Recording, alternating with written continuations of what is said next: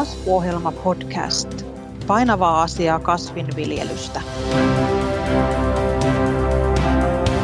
Tervetuloa seuraamaan keskustelua syysviljan lannoituksesta talven jälkeen.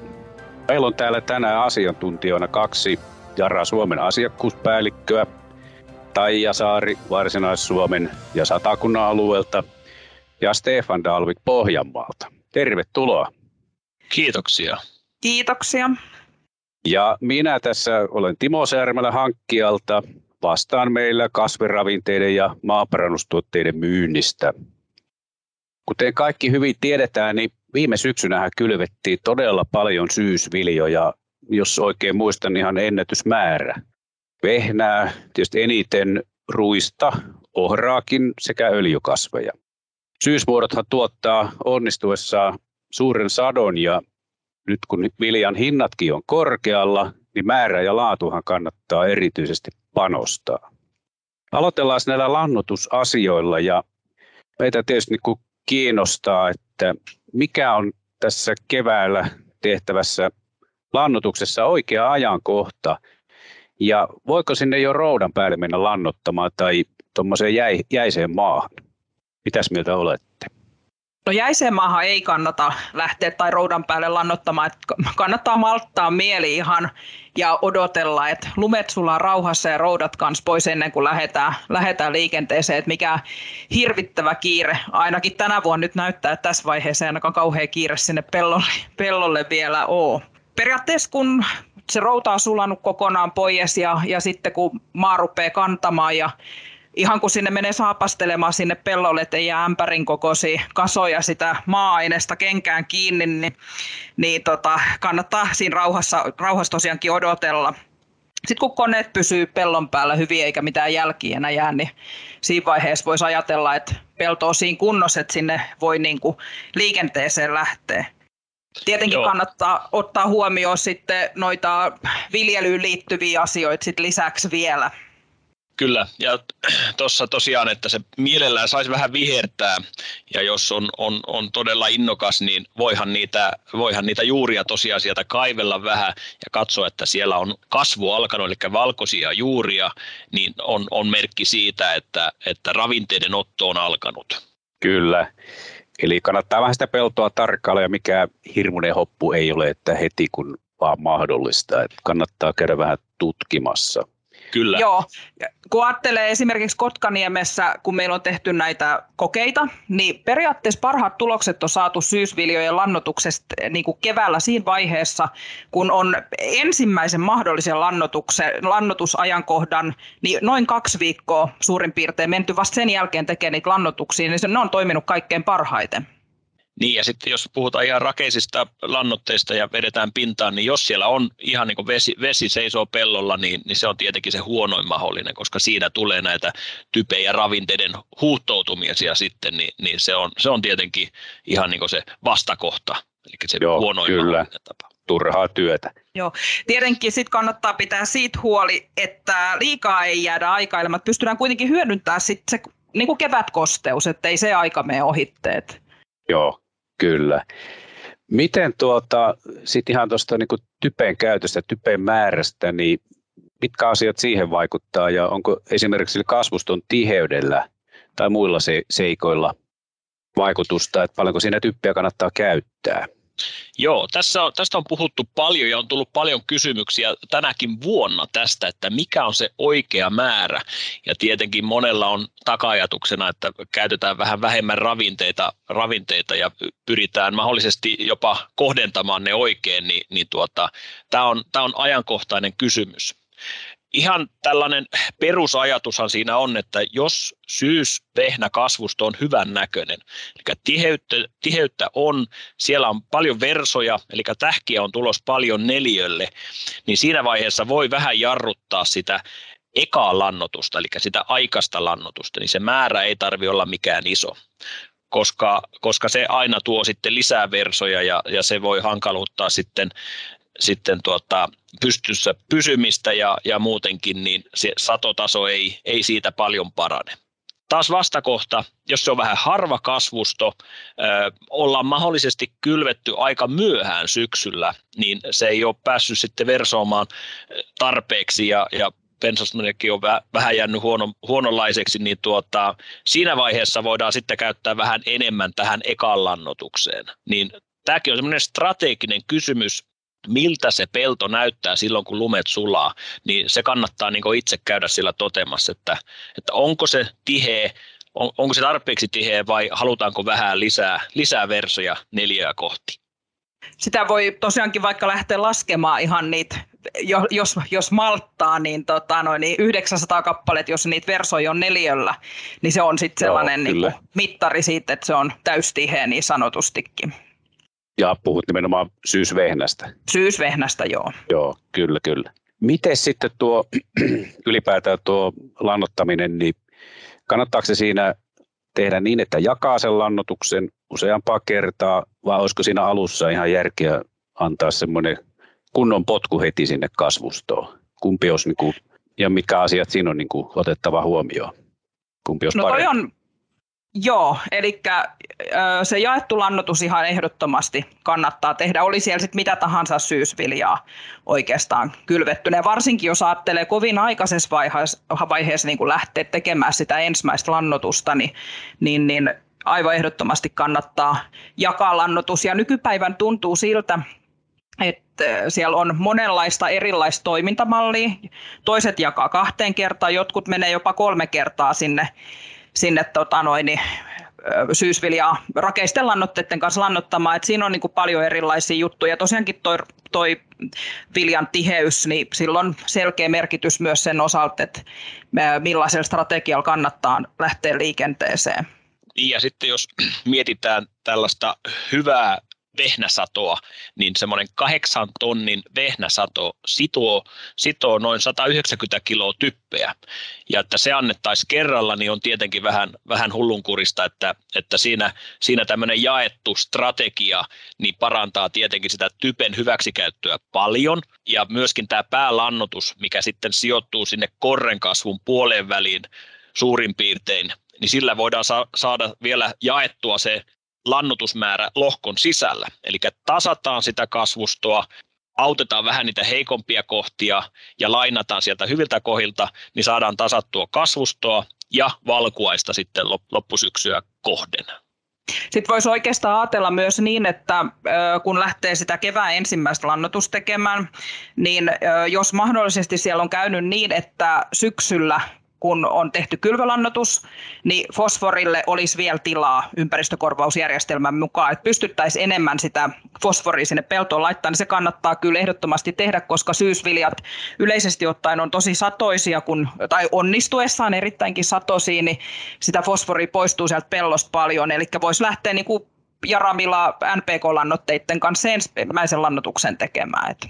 Ja tähän jakamiseen liittyy tietenkin monta asiaa, että se se pitää miettiä oman, oman tilan kohdalta, että mikä on se oikea, ja siihen vaikuttaa ensinnäkin, että mistä, missä päin Suomea ollaan, sijaitaan, eli, eli tuota, onko se kevät, mi, miten varhain tulee kevät, ja niin kuin Taija tässä aikaisemmin myöskin mainitsi, että onko ää, tämmöiselle alkukesän kuivuudelle, onko sille iso riski, koska jos, jos yleensä saadaan semmoinen kuiva kausi siinä toukokuun loppupuolella, ja silloin olisi se päänlannotuksen aika, niin, niin tuota, se voi tietenkin olla vähän haastavaa, niin siinä mielessä pitää myöskin miettiä, että olisiko se sitten vähän aikaisempi se, se ison lannotemäärän lannotus. Maalajitkin vaikut, vaikuttaa paljon, jos on multavempia maita, ehkä se typpilannotusmääräkin on pienempi ja riippuu, että mikä on se pelivara, niin, niin ei tietenkään oikein pieniä, pieniä määriä sinne varmaan huvita edes lannottaa, että silloin mennään muutamalla lannotuksella vain. Joo, nuo kuulosti kyllä järkeviltä, järkeviltä asioita, mutta miten sitten tuo ihan tuon lannotelajin suhteen, niin pitäisikö tämä ensimmäinen lannotuskerta tehdä ihan typpilannoitteilla vai NPK-tyyppisellä vai mikä olisi siinä hyvä, hyvä ratkaisu? Joo, eli siitä oikeastaan tosiaankin NPK-lannoitteilla voi lähteä liikkeelle. Suomessa yleensä on tehty syysviljojen kevätlannotukset pääasiassa typpi typpituotteiden kanssa ja rabella-tuotteiden kanssa, mutta ihan varsin mainiosti voi lähteä NPK-lannoitteen liikkeelle, jos tosiaankin fosforirajat sen, sen sallii. Ja Joo.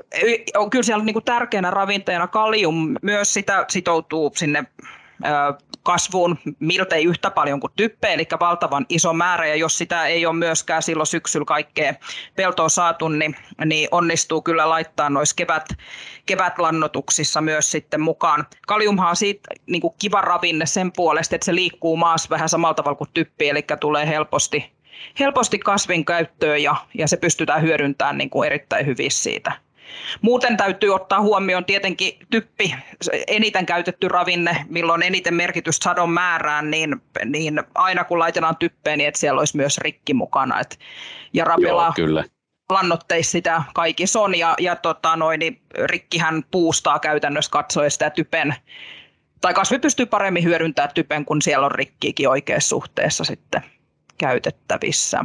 Kyllä. Joo, tuota, sitten tässä lannottamisessa aina kun paljon on puhuttu näistä nollaruudut ja maksimiruudut, että semmoiset olisi hyvä sinne peltoon myöskin tehdä ja vielä siinä alkuvaiheessa, niin kertokaa nyt vielä ihan kertauksen vuoksi, että miten se menikään ja mitä hyötyä niistä on, mitä siitä saa niin kuin itse selville, mitä sen osoittaa. Nolla- ja ylilannotusruudut, joo tosiaan niin, niin niitä on, on, on tehty tässä ja vars, varsinkin viimeiset viisi vuotta niin on tutkittu vielä tarkemmin ja, ja tietenkin suositeltu, että kaikki viljelijät tällaiset ruudut sinne tekee. On helppoja tehdä ja varsinkin se nollaruutu niin tähän kevään ekaan lannotukseen, niin se on kun peittää pressulla, pressulla tuota lohkon, riittää, että on kolme kertaa kolme kokoinen mm. pressu, mennään pintalevittimellä lannottamaan ja sitten sen jälkeen kerätään se pressu ja rakeet, jotka siinä pressun päällä on, niin otetaan ne talteen, jolloin syntyy nollaruutu. Ja tätä ruutua sitten seurataan kasvukauden aikana. Ja se kertoo sen, että kuinka paljon sieltä maasta mineralisoituu typpeä. Eli periaatteessa kuinka paljon ilmaista typpeä me saadaan sinne kasvustoon. Ja tällä ei yritetä demonstroida, että kuinka paljon rakeet vaikuttaa tai mikä on se ero, vaan tämä, pitää, tämä on se luku, mikä viljelijä oppii tästä kyseisestä vuodesta ja tästä kyseisestä lohkosta. Jos Joo, se on tuuhe, jos se on hyvän näköinen, niin voidaan olettaa, että sieltä mineralisoituu paljon typpeä ja sen li- lisälannotuksella niin voidaan mahdollisesti myöskin säätää vähän alaspäin sitä määrää.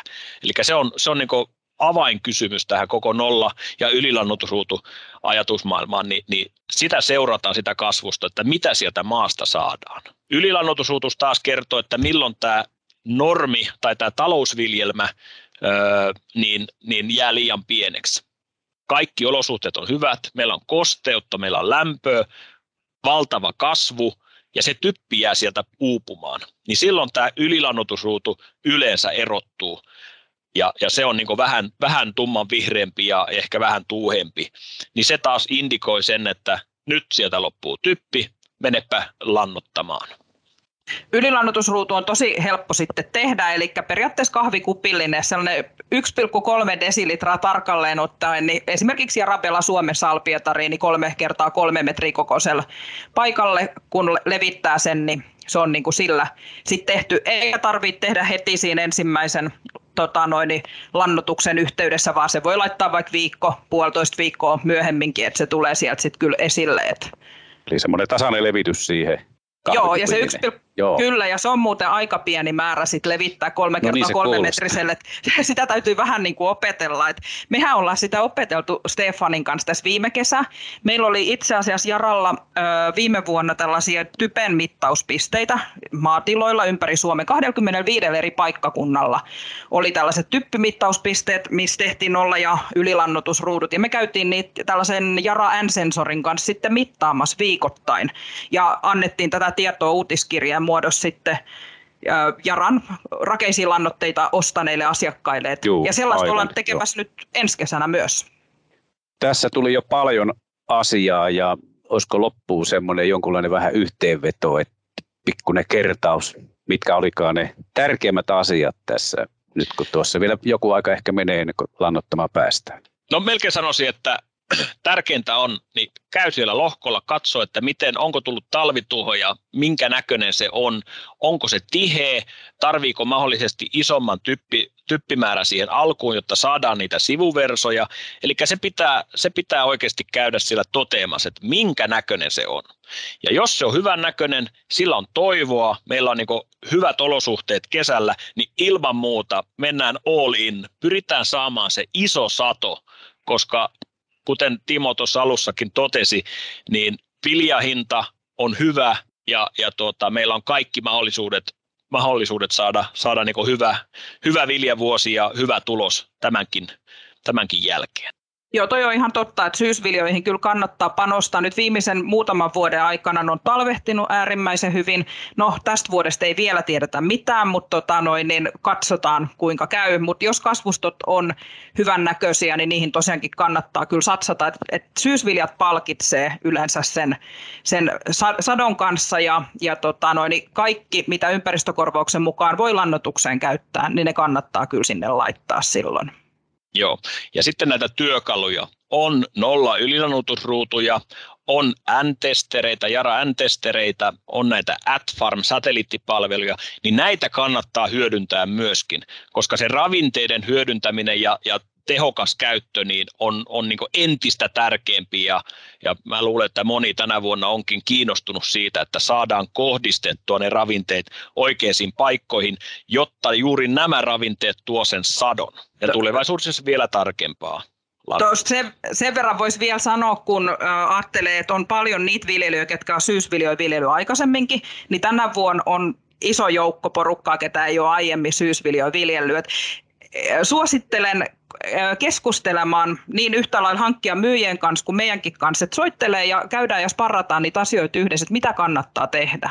Joo, kiitos paljon teille Taija ja Stefan näistä hyvistä ohjeista ja toivotaan kaikille hyvää ja onnistunutta satoa vuotta. Sitähän me kaikki tietysti aina odotetaan. Kiitos paljon. Kiitoksia.